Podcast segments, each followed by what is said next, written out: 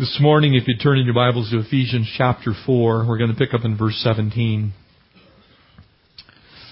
And as we now begin this remaining chapter, I, I would be remiss to remind you that as pastor, I, I could take as much time as I want in any passage of Scripture, and I could have turned this into a 10 part message you need to be really thankful that that's not what God told me to do because it would be depressing after the second one. But I also want to remind you that whatever God does in the way of correction in our lives, He does for a singular motivation, and that's love. Amen? So when we see, as we will see, we're going to get another one of those lists, and we're going to look at three more this morning, of these issues that we in life have as believers. Because to us, they're the old ways of life. There are BC days. They're the before Christ us. They are the old deadness that we used to walk in. They're, they're the things that we ought to be very poor at today. Some people will say, well, you know, I, I, I'm, you know, I'm a saint. I'm no longer a sinner. That's just simply not biblically accurate. We're still sinners who happen to be more saintly today than we were yesterday. But that sainthood is, is a process. It's something that was initiated at salvation. It continues on in your life. And so, in effect, we ought to look more like Jesus when we die than when we got saved. Amen?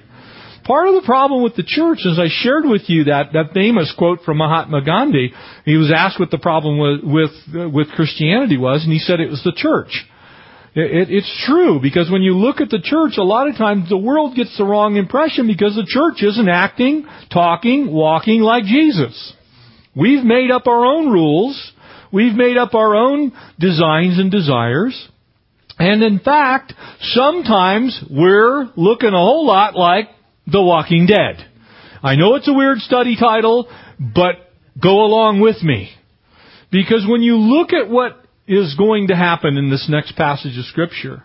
You're going to see we're now alive in Christ. We're not dead. We used to be dead in our trespasses and sins. And now, as I reminded you last week, the first three chapters are all doctrinal. The third three chapters are duty related. In other words, they're what we ought to do with what we know. Amen? And so we do have responsibility. With that knowledge comes responsibility. With understanding who we are in Christ and the grace that we've walked in, we, we need to now translate that into action. The problem is, is the church, in many ways, cannot be distinguished from the world. And so people look at how we act and conduct ourselves and they go, well, why would I want to be a Christian? Because all I get is these rules and they do the same things that we do. And that is a shame to the church. And so this morning, don't be the walking dead. We need to be alive in Christ. Amen? Would you pray with me? Father, we thank you for the truth of your word. And Lord, we pray, God, I pray that there would be truth in love this morning. But Lord, that there would not be a lie told in love. Lord, it's neither loving nor is it truthful for us to cause people to believe things that are not true about you. And Lord, your standards are high. Lord, they are very concise. They speak to most of the areas of our lives. And Lord, we want to take what you have said about how we ought to live and live it. And so, Lord, this morning, speak to us by the power of your word, we pray in Jesus' name. Amen. Now you're noticing a PowerPoint slide behind me. You're going to see those now at every service. So there'll be generally one that will have the outline and one that will have the practical application. So kind of get ready. We're, you know, doing some things differently this morning. So don't be the walking dead. Let's, let's read the first part of this chapter this morning, picking up, uh, we're going to pick up in verse 17 down to 24 to begin with. And it says, uh, This I say, therefore. So whenever we see therefore, we wonder what it's there for. There are eight therefores and wherefores in the remaining of the chapter, remaining part of this chapter. And, and as we move on into the rest of the book, you're going to find out that the focus here is applicational. What are we going to do with what we know? And so let's be really careful here. Your Bible is a universal offender. Okay? It is going to afflict and offend and pick on your personal bad habits, bad character traits, your sinful behaviors universally. I'm going to give you several passages of scripture this morning. If you take all of them, combine them, and pick out the individual singular things that are in them that your Bible says you ought not to be as a live person in Christ, but you would be if you were a dead person still in your trespasses and sins, there will be 64 of them. Throw in the Ten Commandments for good measure, and they're going to be repeated a couple of times, but you're going to have nearly 70 things that your Bible says that you should not be if you're a child of God. And everybody's going, well, I know what they are. You know, it's adulterer, murder, and those kind of things. Can I remind you, it also says contentious, prideful, arrogant, spiteful, mean-spirited, nasty disposition, vile, vulgar, hateful, angry. You get the picture? So as a live person, we have been given tremendous instruction on what we ought to look like if we're alive. Now I want to remind you that three of those lists also say things like, and such were, past tense, some of you. Family of God, we ought to be miserable at sinning. We should not be practiced at sinning. We, we ought to be miserable failures when it comes to sinful behavior, not very accomplished at those things.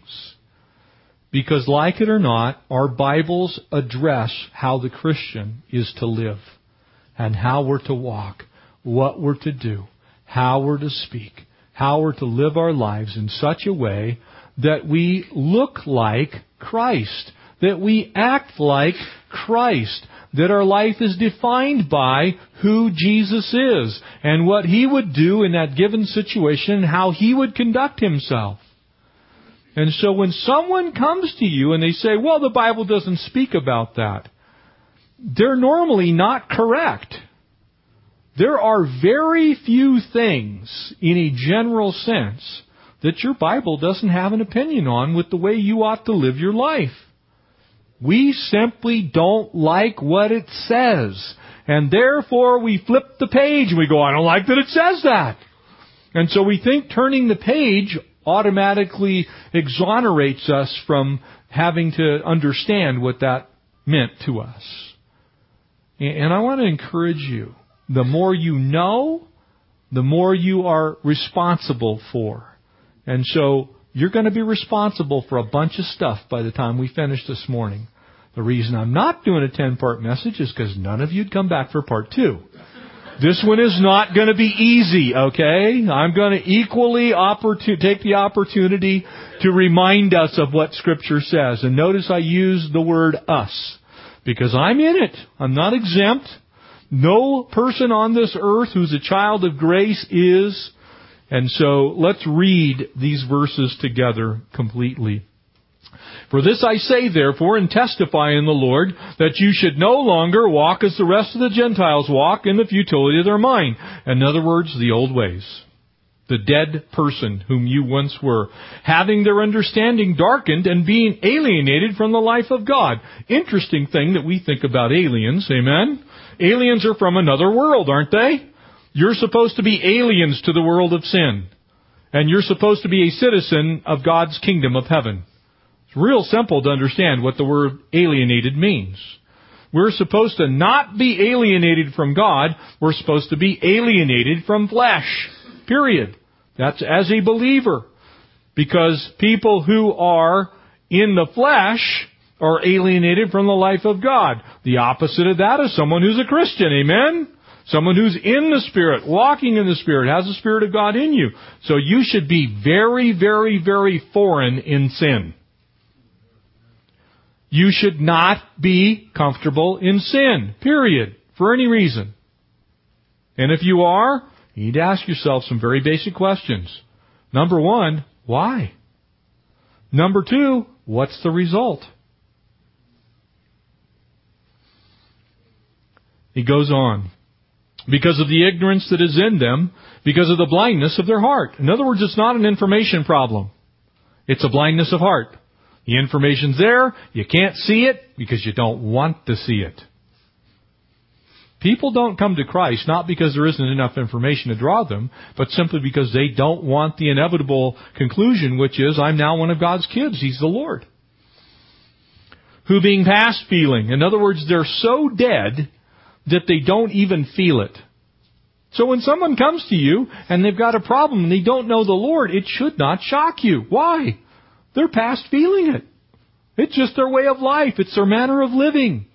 As I say to you often, sinners sin. It's what they do. And sinners who don't have Jesus really sin. It's what they know. It's how they act. It's the only way that they know. For they have given themselves over to lewdness, to the work of all uncleanness with greediness. Got it? The reason that people without Christ do those things is that's who they actually are. They don't have the grace of God in their life. They don't have the cleansing from sin. They don't have the renewal of mind. They're no longer walking as a live person. They're walking as a dead person. And so it says they walk, of course, in lewdness, in uncleanness, with greediness. That's a generalization of flesh, by the way. I told you this was going to be a little hard. I'm going to try and lighten it up. Don't worry too much. Notice verse 20. Notice verse 20. But you have not so learned Christ. Notice it doesn't say of Christ. It says you have not so learned Christ. Because you can learn of something and never be affected by it. Amen? But to learn something is to become it. It becomes a part of you and you it. And I use the analogy for you to kind of dwell on as we move on today. I can teach you how to ride a mountain bike, amen? But that does not make you a mountain biker. We can go out in the parking lot. I can teach you how to do little tight circles and, you know, how to bunny hop and all those kind of things. But where it really gets put to test, if I tell you to drive to Mammoth, I give you the 45 bucks for a bike pass, and I say, go to the top of Mammoth and try and get down. Now all of a sudden, you better have learned mountain biking. Not learned of mountain biking. Because if you didn't learn mountain biking, when you get to the top, you're gonna die. You're going to pitch your bike off the top. You're going to get about halfway down. I'm going to kill him. I'm going to kill him. He should never have told me to come up here. And you're going to, you, and all, you just plunge right off. You see, here's why. You see, I can tell you that when you're going downhill, you don't want to ever use your front brake. But I like my front brake. It's on the left. I'm left-handed. I want to use my front brake. It's on the left. And I can see my front brake. It's in front of me. You see, I can only teach you about it until you use it. You have not learned it. Do you get the difference? As a Christian, you're in the process of learning Christ. Actually becoming like Jesus. And for the purpose of the analogy, you are becoming a mountain biker. You're actually going out on that narrow trail and you're learning to say, wow, that's a cliff. Uh, that's a rock. You see, if you don't get those basic things and then do what you need to do, you're gonna die. You're gonna pitch headfirst off a cliff. Same is true for your walk with the Lord. You're getting some instruction, but where the rubber meets the road is when you get on the trail. You've not so learned Christ. It isn't the things that you've already assembled that you're now putting in order and now going to use. If indeed you have heard him and have been taught by him as the truth is in Jesus, you see, he's not going to steer you wrong. You're going to learn him, be like him, and you're going to be able to negotiate whatever is in front of you because he is in you. That you put off concerning your former conduct. Which kind of for, former? That's the former, right? That's the stuff you used to be. You're a has-been washed up sinner. You're supposed to be really bad at it. Not accomplished and polished. You put off the old man, which grows corrupt according to the deceitful lust, and renewed in the spirit of your mind. You see, you're not supposed to be putting time, effort, and energy into becoming a better sinner, but a better Christian. You're supposed to be different than the world. You're not supposed to be that dead old guy. You sure are not supposed to be the walking dead. Amen?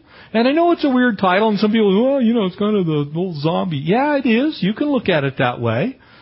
But if you go back to the 50s and, you know, you go back to the guys who used to kind of crawl up on the, those Saturday afternoon movies out of the ground, they were actually dead, but they were still animated. That pretty much explains a Christian who walks in sin. You, you don't want to be like that because let me tell you something.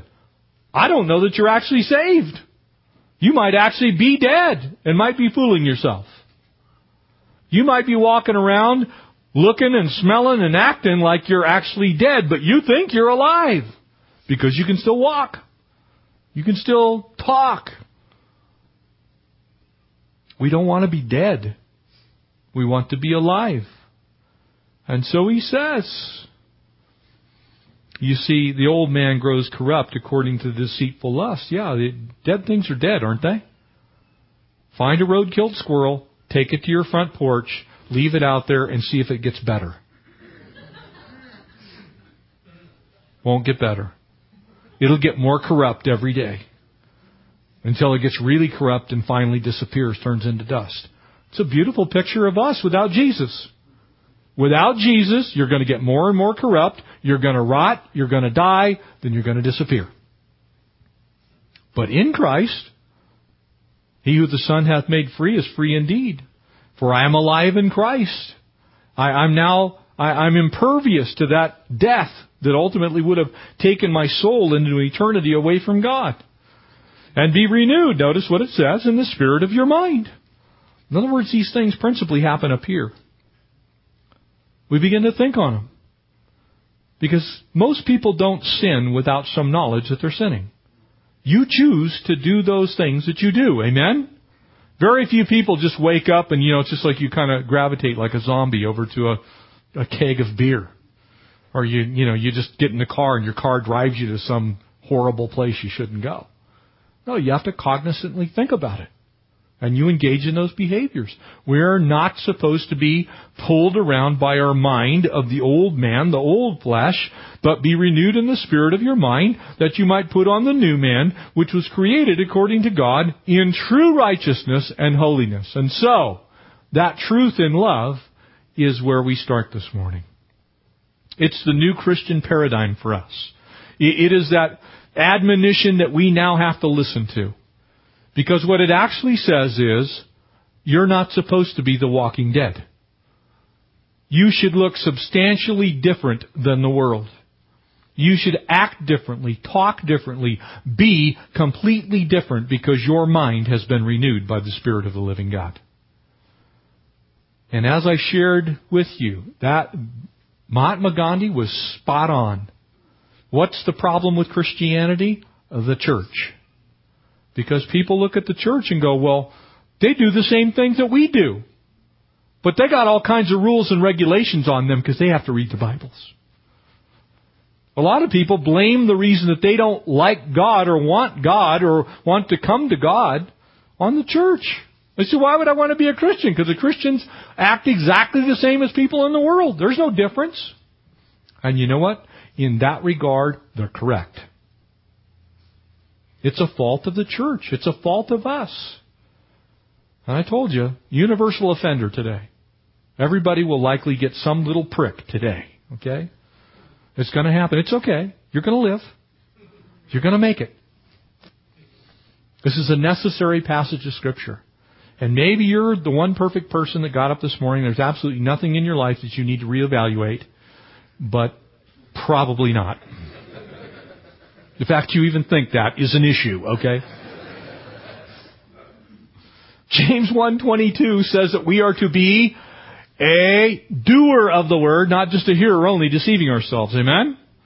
So, everything that we doctrinally understand should translate into action somewhere in our life. And that's where we are this morning. And so let's look at this admonition. That's why it says therefore. There's some challenges to being a Christian. Amen? There are some things that fly right in the face of the court of public opinion and law. don't they? I, I can't tell you how many Christians walk in open rebellion to the plain teaching of the Word of God because there's a law that says they can. Can I remind you that when Paul wrote to the church at Rome, he was writing to people who were underneath the power of the, of the one superpower that was in the world. And I guarantee you they could have said, well, Spartacus does it. Persephone did that. Caesar said we could do those things. Can I remind you that we don't care what Caesar thinks with that regard? And I'm not telling you to be disobedient to the government. I'm simply saying that if your government says it's okay for you to steal, it's still not okay for you to steal.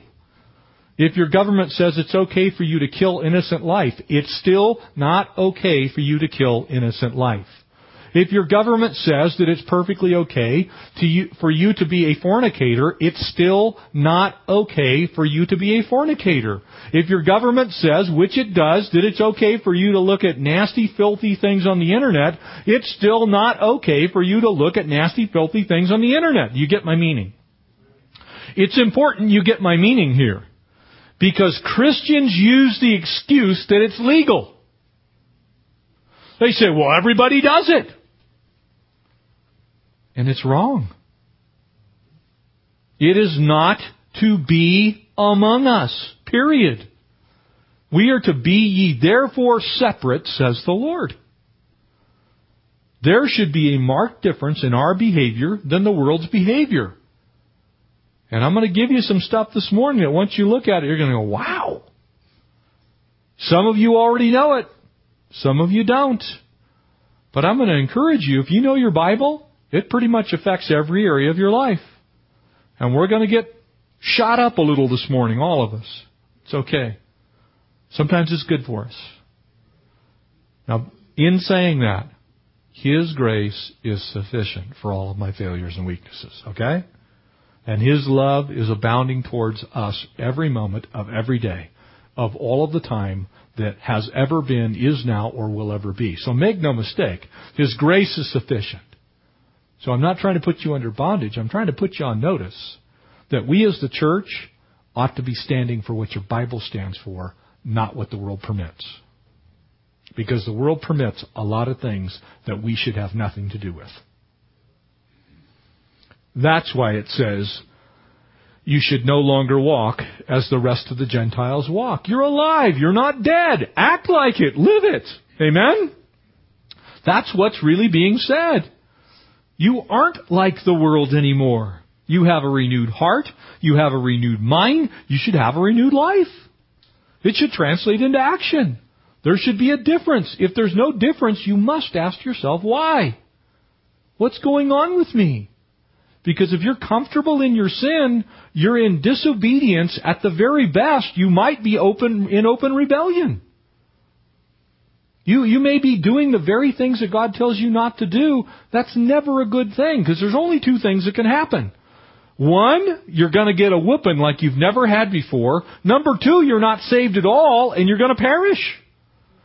I'm thinking neither one of those things is really all that great.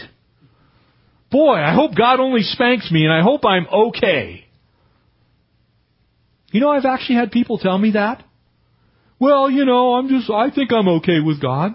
And you better know you're okay with God.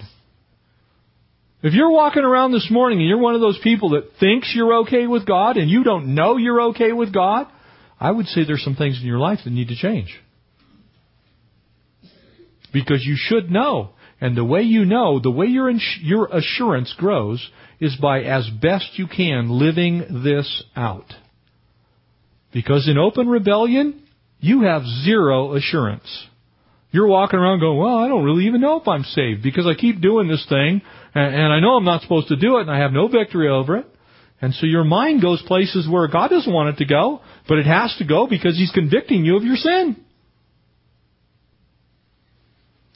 You see, we're not dead anymore. We sure shouldn't be acting like it. Romans chapter 1, if you'd turn there, please. Romans chapter 1. I want to pick up this morning in verse 18, and I'm going to remind you I'm not going to attempt for sake of time, to read every single one of these verses that we're going to point to today. That's part of your job as Bereans, is to take these things home and see if they are so. Amen? That's why you're given a note paper in your bulletin every single week. If you don't bring one with you, you'll always have one. You can jot things down. Go check them out for yourself. In other words, alive people think and act according to Scripture. So if Scripture plainly says that someone is an unbeliever if they do A, then what is a person who does A consistently, without remorse, without regret, without repentance? I say to you, there's only two options. They're either unsaved or they're about to get a whipping by God. One of the two. That's why I made that case. Romans chapter 1 verse 18, it says, For the wrath of God is revealed from heaven against all ungodliness and unrighteousness of men. Now let me explain something to you. There's only one group of people upon whom your Bible says that the wrath of God will ever fall, and that is people who are not saved. I point you to 1 Thessalonians chapter 5, there are verses 9 through 11. It says that the wrath of God will not fall on the righteous, for we have not been called unto wrath, but unto salvation. So the wrath of God is going to come on people who are not saved. And then to make sure we get this principle, it says two things. All ungodliness you can't possibly be all ungodliness if Christ is in you. Amen? So, it also says, and unrighteousness of men. So all of the things that scripture says are the defining characteristics and points of unrighteousness. If you're in that group, the wrath of God is coming upon you. In other words, it's what you're saved from. Now the rest of this chapter is the bad news about what it means to be an unbeliever. And I'm only going to highlight a few things. But I'm doing so for a very specific purpose. Because if you go through and now look at the words they, their, them, themselves, and who, they are all the marks of people who don't know Jesus. So this list, combined with two more, which you can jot down in the margin of your Bible and or on that note sheet, those things which we would look at and say, well, somebody who habitually does those things either doesn't know the Lord at all or they're in rebellion and they're about to get a real bad spanking. Neither one of those two things do we want to be. So whether it's A or B, I'm not trying to put a guilt trip on you. I'm simply saying your Bible plainly declares. It says very clearly that you cannot walk in these things and name the name of Jesus. So much so that when you get to 1 Corinthians and you get to the book of Galatians, it says, Do you not know that those who practice such things will not inherit the kingdom of God? That's a plain statement, family of God. It doesn't have to be uh, spiritualized. It means they're the marks of someone who doesn't know Jesus. And so in this, you'll notice here down to verse 25 where it says they exchanged the truth of God for a lie and worshiped and served the creature rather than the creator who is blessed forevermore. And so these things as they set the stage that he's describing unbelievers to a T. Says these people don't know Jesus. Doesn't matter whether they are doing those things because it's legal, because their friends said so, because they grew up in a bad neighborhood, because they supposedly are genetically defective, because they have the disease of stupidity. There's no qualifier. It simply says people who act like this, do these things, are part of the dead. They, they, they live in the world of the dead. And it's not simply their eyes are blinded so they cannot see, but their minds are darkened so that everything they perceive, they perceive through darkness. And that's exactly how we used to be before we came to Jesus, isn't it? We walked around, it seemed normal to us, didn't it? You're in sin, just, oh, this is what I know how to do. The light goes on, you're going, man, bugs. That's a rat. Sheesh, there's mold. You see, it becomes very clear when the light goes on. But if you're in deadness, there's no light. So Christians are not supposed to act like unbelievers. Why? Because sin is deadness. It says I'm dead. It says I'm not alive. It says I don't have life in me. It says I don't know Jesus. To willingly sin is to admit and declare with your life that you don't know Jesus. So when your supposed Christian friend comes to you and says, you know what? I'm perfectly okay in my drunkenness because I have the disease of alcoholism. And the American Medical Association says I have a disease, I have a sickness. As a Christian, you're in sin. It's not okay with God because the AMA says it is. When your friend comes to you who's now living with his girlfriend or she with her boyfriend, and they say, we're in a committed relationship. And so our fornication is blessed by God. We have blessed fornication. We're blessed fornicators. You can say, no, that's not okay with God. It doesn't matter how committed you are. Ask a simple question. Are you married? No then you're in sin. You're in open rebellion to God. You see, Scripture says those are marks of deadness. This family of God is why we're still fighting this fight against gay marriage because I don't want to add another law to the long list of things that our government says is okay so that more people perish believing that they're alright because the government says it's okay. It's not okay. Pick up with me verse 26, Romans 1. And for this reason God gave them, who are the them? That would be unbelievers, up to vile passions. That means disgusting sensuality, if it isn't clear enough as vile passion. Disgusting sensuality. That's what it actually says. For even there, unbelievers, again, women exchange the natural use for what is against nature. Real simple. You don't need a translator. This is sexual perversion. Period. End of conversation. And likewise, just in case it wasn't clear already, the unbelieving men, leaving the natural use of the woman, now it becomes very clear, amen, this is human sexuality 101, burned in their unbelieving lust one for another, and men with men committing what is shameful and receiving in themselves the penalty of their error which was due. That is an open description of homosexual behavior of any kind.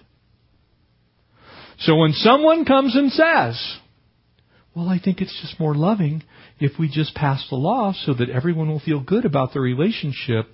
You are saying to that person that it is now okay with God. Forget that it's okay with any nation. It's not okay with God. And that's what we care about. We can have laws all day long and we do. Pornography is legal. It's not okay with God. Drunkenness is legal. It's not okay with God. Fornication is legal. It's not okay with God. I told you I'm picking on everyone and everything. Now let me go a little further. Bitterness is okay. It's illegal, but it's not okay with God. Hatred is legal, but it's not okay with God. Do you understand? As Christians, we're to walk as He has taught us. That means we don't get to pick and choose. That means we cannot make laws that fly in the face of the plain teaching of God's Word. It's plain. So it's not an issue of hate, it's an issue of the truth in love. Because I love you, I can't perform your homosexual wedding because I am concerned for your eternity, much more than your supposed civil rights. I have no choice but to say no. And if I have to go to jail, I will go to jail. But let me be clear. If you come to me and you're living with your boyfriend or your girlfriend, you are going to not live together for the period of time we're doing premarital counseling. You're not going to be sexually intimate, or I'm not doing your wedding either. Because it's sin. I have to stand where God stands. And if you come to me, well, you know, I just feel like I have to have a couple of drinks every night to kind of loosen up. You're getting drunk. It's a sin. God's not okay with it. If you have to alter your personality to get through life, it's not okay with God. It's called sorcery in Scripture. Drug abuse is not okay with God. Even if those drugs are legal. Ouch. You gotta be careful. We believe what God's Word says. We do not believe necessarily that just because man made it legal that it's okay. And that's why this passage, as it goes on, and we'll not look at any of the rest of it, says untrustworthy, unloving, unforgiving, unmerciful. You get the picture? We've been told how we're supposed to act. God has spoken very clearly. How can we as Christians walk in that deadness any longer? That's why the admonition is so strong. Don't walk as dead people anymore. You're not dead. If Christians stand for what's right, we stand for Christ. But if we stand for what's wrong, we stand with the enemy.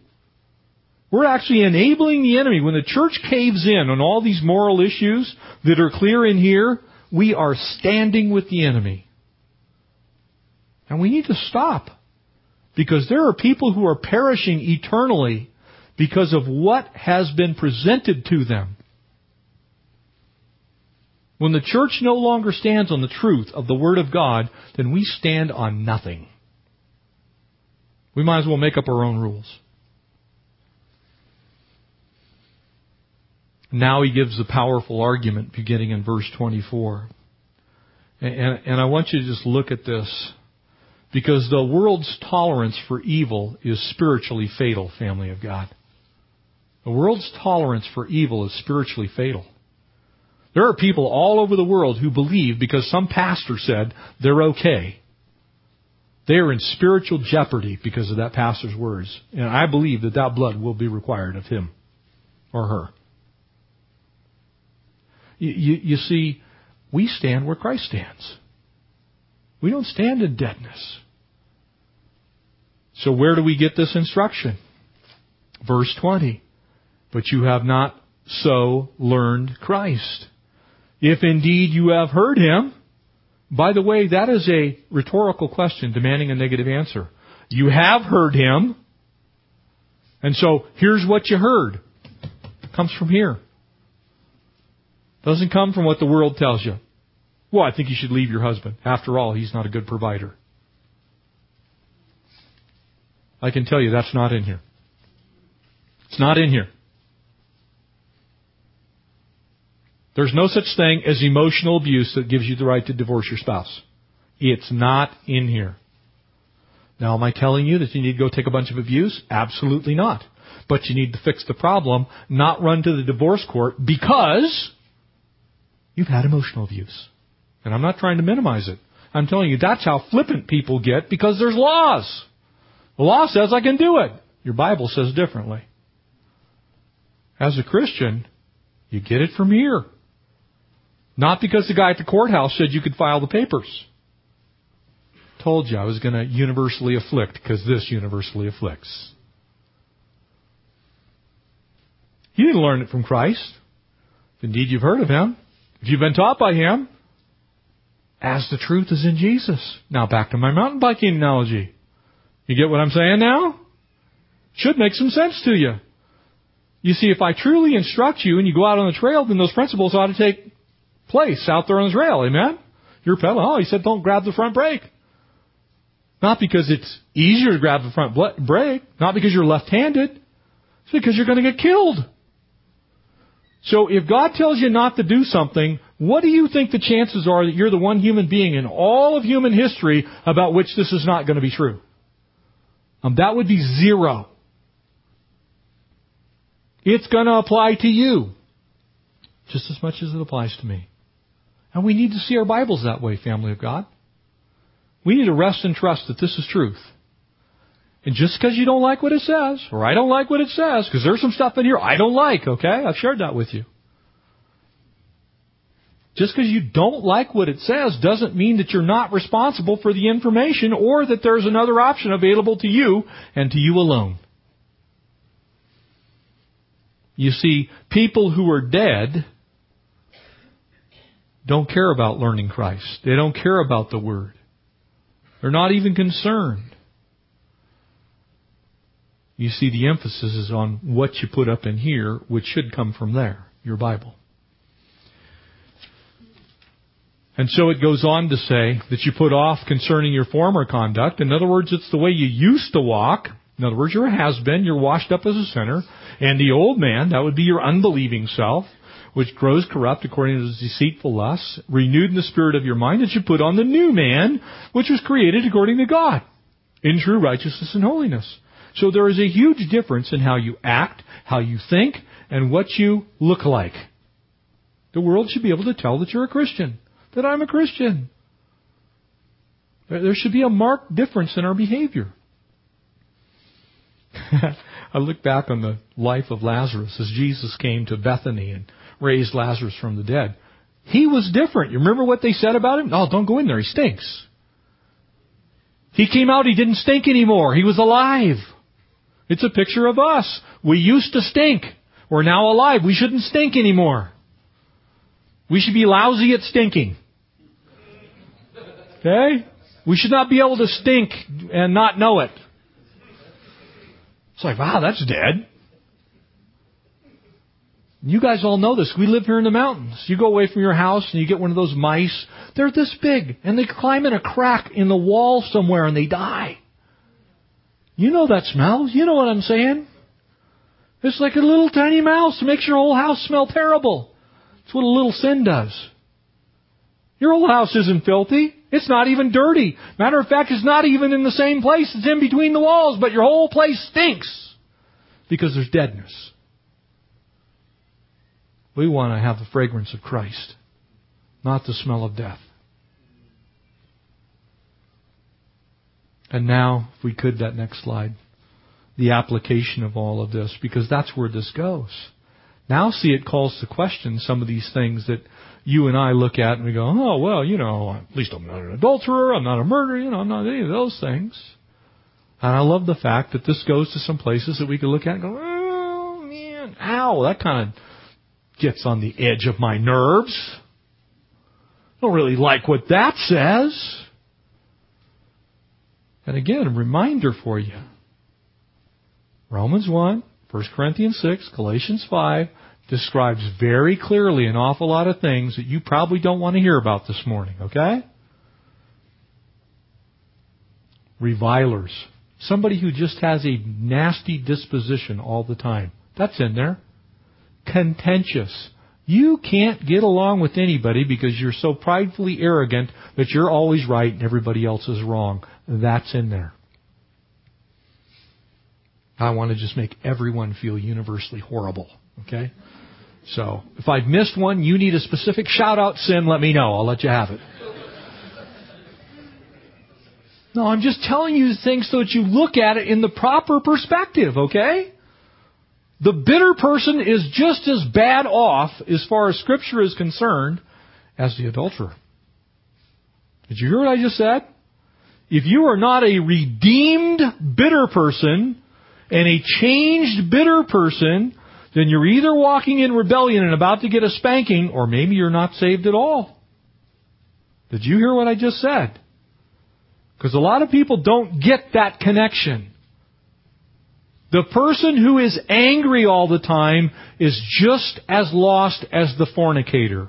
Do you get what I just said? If you are an unredeemed angry person, you're just as lost as an unredeemed fornicator. As far as scripture is concerned. Now, are there penalties that are different for the actions we undertake in life? Yes. Consequences and circumstances being what they are, you're going to suffer some major consequences that are above and beyond the things you might get for being contentious if you happen to be an adulterer or an adulteress. But make no mistake, bitterness is just as dead as adultery. Ow. Told you. So, some awesome application. Therefore it begins, and I want you to notice a little uniqueness to this. You'll notice there in my notes behind me that it says a certain name of a certain being who is in the universe, who's not really a nice guy, that's kind of responsible for every last one of these things. So if we're acting like Satan, who do you think is uh, kind of in charge at that moment? Mm-hmm. It's the old dead self. It's the unredeemed self. Might not be that you even have a relationship with the Lord. And I'm not trying to cause you to necessarily question your salvation for that reason, but rather to say, test and see that if you are of the faith, to work out your own salvation with fear and trembling, to look at your life in such a way that you look very carefully before you point a finger at somebody else. You might want to look at your own anger your own bitterness, your own contentiousness, your own envy, your own jealousy. You see, all of those things are the mark of somebody who's not walking with Jesus. Therefore, put away lying, and let each one of you speak the truth with his neighbor, for we are members of one with another. Now, why would he begin? I, you look at this, why lying? Because Satan is the father of all lies, amen? He's the one that lies. Matter of fact, Jesus went on to say there in John 8:44, he said he speaks of his own resources when he lies because he is literally the originator of lying. Do you remember what he said in the garden? Oh, God didn't say that. No, I, I mean, sheesh, come on. I mean, if you eat of that tree, of course you're going to become like God, so, you know, just go ahead and eat. He's a liar. So as far as Scripture's concerned, if you got a problem telling the truth, you got an issue with God. It needs to change. It's a mark of the old dead self. First John chapter 2 says that no lie is of the truth. That's a plain in your face statement. Gee, that's hard to figure out. It's a lie. It's not truth. You, you see, we belong to each other, and because we belong to each other, our basis for belonging is the truth, isn't it? You better hope there's only one truth. Because if there's a competing truth, by necessity there cannot be two truths when they are the different things but the same object. In other words, if I tell you that blue is purple and purple is blue, only one of those two things can be true. So, if you're saved by grace through faith, and that same saving faith you understand from the Bible that says you can't be a liar and be okay with God, then guess what you can't be? You can't be a liar and be okay with God. That's the old dead self that's talking. Anger is an emotional arousal that's caused by something that simply displeases us. And note here that all anger is not sin. There is a righteous anger, but let me be very careful and very blunt. Very few human beings can have righteous indignation. Why? Because we don't have perfect emotions and we don't have perfect information. So, the devil, on the other hand, he speaks with lies all the time. Christians should be people of the truth. The second thing here, and I want you to notice that anger is this, this huge issue that, that rises up. Not only not to be liars, we're not to be uh, people who have immense amount of anger because they, they turn to murder, don't they? You remember Cain and Abel. They just started with anger. Well, like the fact that he's first. I, you know, he's, like his offering was accepted, mine wasn't. The first murder occurs you, you see these things are all attached with the enemy. They're the things that God says He's going to pour His wrath out on. I'm pretty sure I don't want to be in that club. stealing. What, what, where? Where do we get that truth? You, you see, and I want to be really clear here. When Scripture talks about stealing, it talks about all kinds of stealing. That would include using government resources when you don't need them. That would include repeatedly filing bankruptcy and taking the money that wrong, rightly belongs to someone else. That would include walking away from your mortgage payment simply because you lost your job and doing nothing about it. That's stealing. Those monies belong to somebody else. But because it's legal to do those things, people want, well, I'm not stealing. I hate to differ with you. But yes, it's stealing. Just because there are bankruptcy laws that say it's legal for you doesn't mean that it's okay with God. And furthermore, let me be really clear.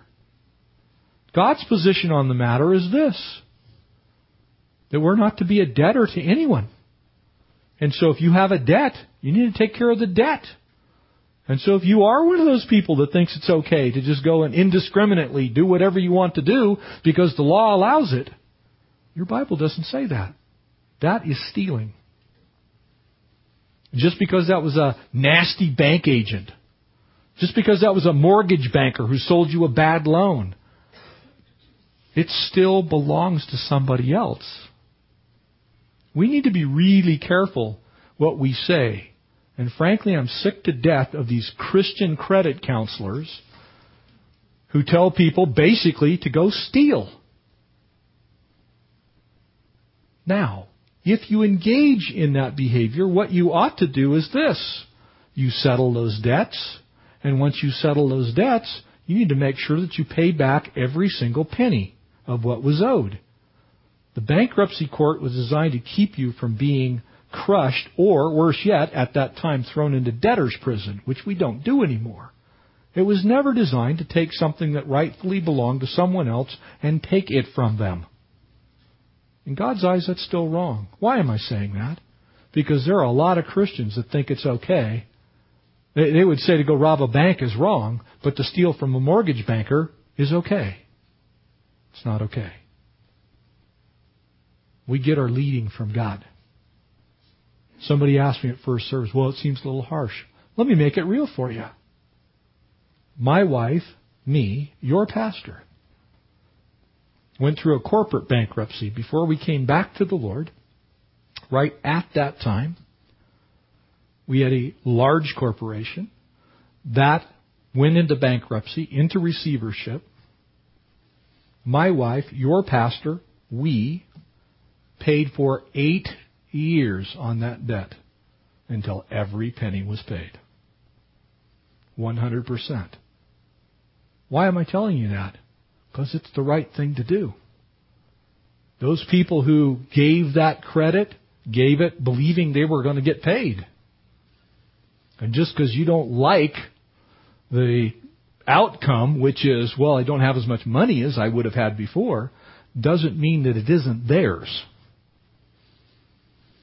So be careful how you define these things. This is where the church gets in trouble. Well, it's not alcoholism if, if I don't really get completely blasted. I'm not drunk. Scripture actually says if it alters your mind in any shape or fashion, you're drunk. The word drunkenness means to be of a changed mind. Affects you in any way at all. You, you see, stealing is the mark of a dead person. Lying is a mark of a dead person. You know how many people I've talked to that, well, you know, I don't really want to tell them that I'm actually out of work right now on that loan application. And guess what happens? Their finances end up a mess. Family of God, the standards we hold are not the world's standards. They're God's standards. Make sure that you're being well pleasing to God, not just simply well pleasing to some law that exists on the books in the state of California. Because they're just about anything that you can imagine on the laws in the books of the state of California. It's nuts how many things are perfectly okay in this state. that are not okay with God. Corrupt speech, verse 29. Let no corrupt word proceed out of your mouth, but what is necessary for edification. In other words, it should build people up. And that means we shouldn't talk like the world, like dead people. That means that what comes out of our mouth, remember what it says. Dead people use those things. Satan was the world's first curser as well. He cursed God. He said, I'm not going to do what you said.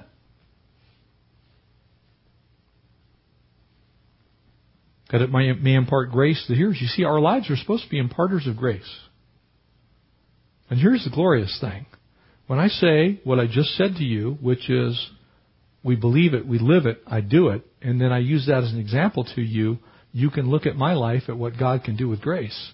Because it didn't seem like it was a wise financial decision at the time. But it was a very wise financial decision because that's what this book says. And it has worked out wonderfully for the Gilts. Better than you can possibly imagine. So same thing with corrupt speech. Don't grieve the Holy Spirit of God, from whom you've been sealed for the day of redemption. You see, as Jesus said, out of the abundance of the heart, the mouth speaks. So if you're a live person, how should you speak? As an alive person. We don't want to use what's worthless and rotten and bad to describe Jesus. Amen? That's why sometimes I'm amazed. I sit and I listen to people's conversation and go, man, that shouldn't, that shouldn't come out. You know, there's a certain laxity that the world has now about virtually everything. If you watch TV much, you'll understand that. It'd be almost impossible to edit modern TV. It's like, what do you leave in? Not what do you take out? It's like, oh, I'll take out that half hour. We don't want to have those things seem to be okay. Really? Is that what we want people to know about Jesus? Corrupt? And then finally, the last thing, and we'll wrap it up. This is why I didn't do a 10 part message. And as you can see, it would have been pretty easy just with verse 31 to get a couple of messages out of here. How about bitterness? The world's first bitter person was Satan himself. He thought he should be like the Most High God. Amen? That was his thought process. He said, I will become like the Most High God. And he begins to act exactly like a bitter person does. Lies, accusations, slander, hateful actions. That's what bitterness does. And ultimately, no forgiveness.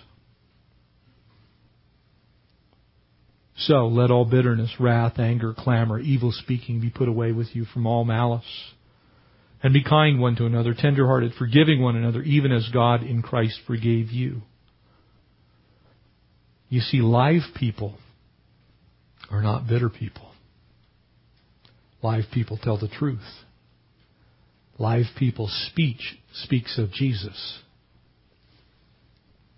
Live people don't walk around in anger and bitterness, unforgiveness.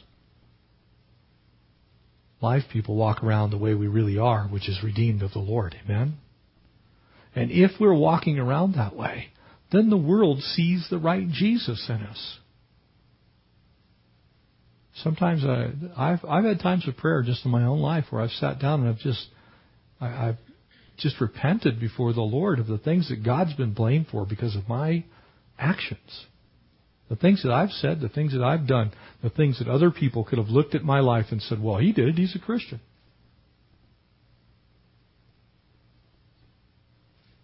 Don't be the walking dead. Be alive in Christ. Amen? Let's pray.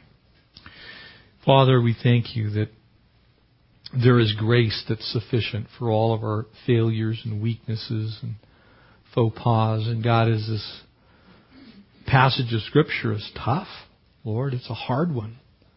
It afflicts, it bites. Lord, it brings into question some of our motivations and actions.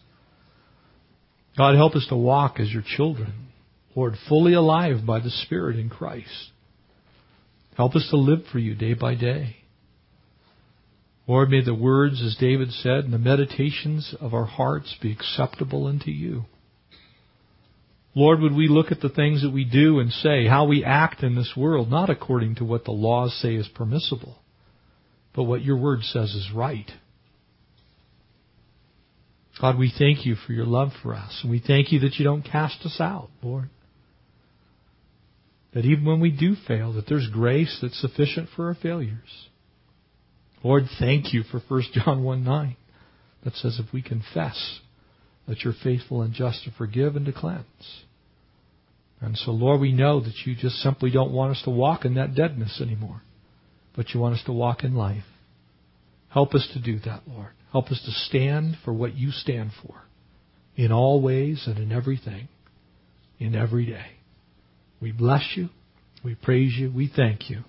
We ask it in the precious name of Jesus. Amen. Would you stand?